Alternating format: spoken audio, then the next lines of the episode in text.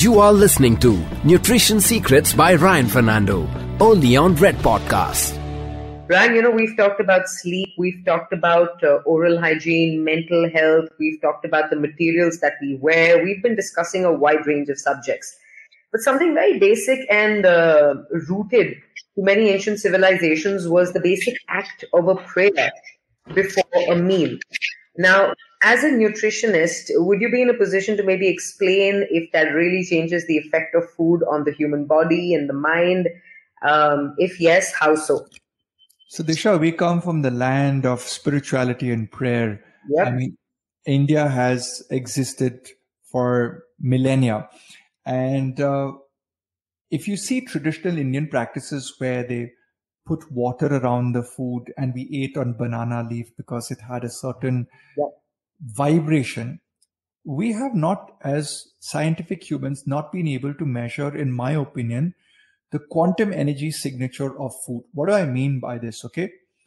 A diamond grown in a South African mine or a diamond grown in, say, an Indian mine or in another part of the world has a signature to it.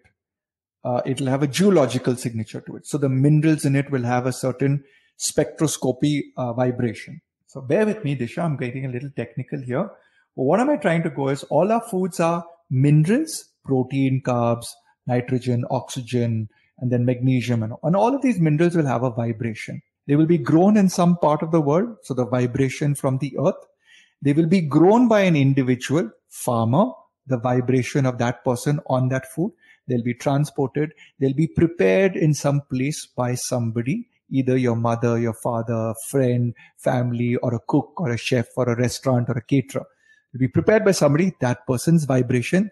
The methodology of processing is another my, my vibration. So is it processed? Is it stripping out all and giving only one type of nutrient in it and uh, removing 30 other nutrients in it? Or are you putting a chemical which the human body says, I don't like the vibration of that artificial sweetener. And then finally, when you sit down to eat the food, what is the energy pattern of yourself in receiving another energy pattern? And this is where prayer is the gateway to the acceptance of the two entering in your body. Now, somebody may not wrap this around their head, but it's this way. There was this study called the milkshake study if the milkshake, Google this up, the milkshake study would put people like Ryan Fernando out of their nutrition job. How so? They took this auditorium of people and uh, one part of the auditorium, they said, Hey, we're going to give you a healthy milkshake.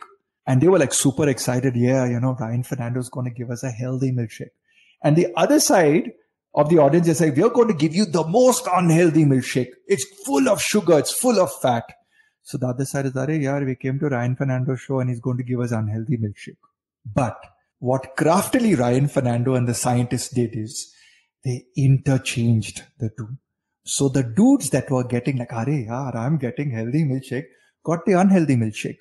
And the guys who are all sulky and like, Are, yaar, we didn't come here to get unhealthy milkshake, they got the healthy milkshake. Now, what the scientists did is they withdrew blood samples from the people at two hours, four hours, or eight hours, something like that. I don't remember it clearly.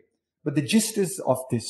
The people who thought that they were getting the healthy milkshake got the unhealthy milkshake, Disham. And guess what? Their body did not have an inflammatory spike. And the people who oh. got the healthy milkshake were thinking, I'm getting the bad milkshake. They got an inflammatory spike. The milkshake study puts people like Ryan Fernando out of business if people followed it.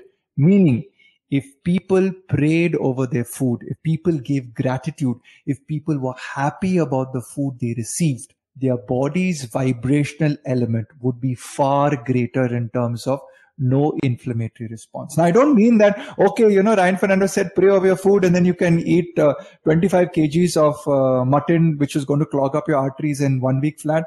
That's not what I'm saying. But what I'm saying is the question of prayer is something that the current generations are forgetting that our ancestors did.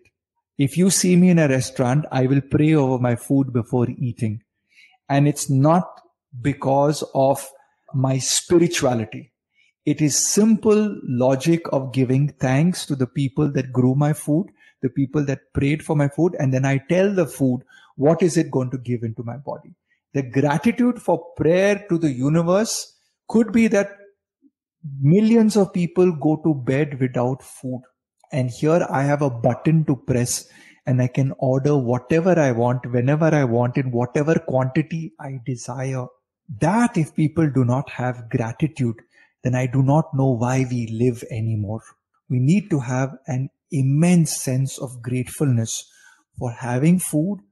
And, and Disha, imagine if we were in, we, you and I were living in parts of the world that are war torn today. You know, the strife that is going on in wars that are happening across the world today.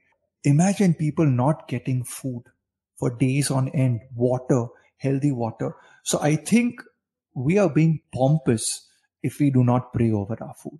Beautifully put, Ryan. I think it's a combination of your, I think your psychology and your physiology both go hand in hand. And there are certain things that aren't entirely tangible under science. And like you said, you know, vibrations and things like that. So that's a very valid point in a season where there's going to be a lot of binging, a lot of erratic eating, lots of food, lots of wasted food also. So a good message during the festive season to go ahead. Thank you, Disha. Thank you so much, Ryan. We'll be back with another episode of Nutrition Secrets with Ryan Fernando.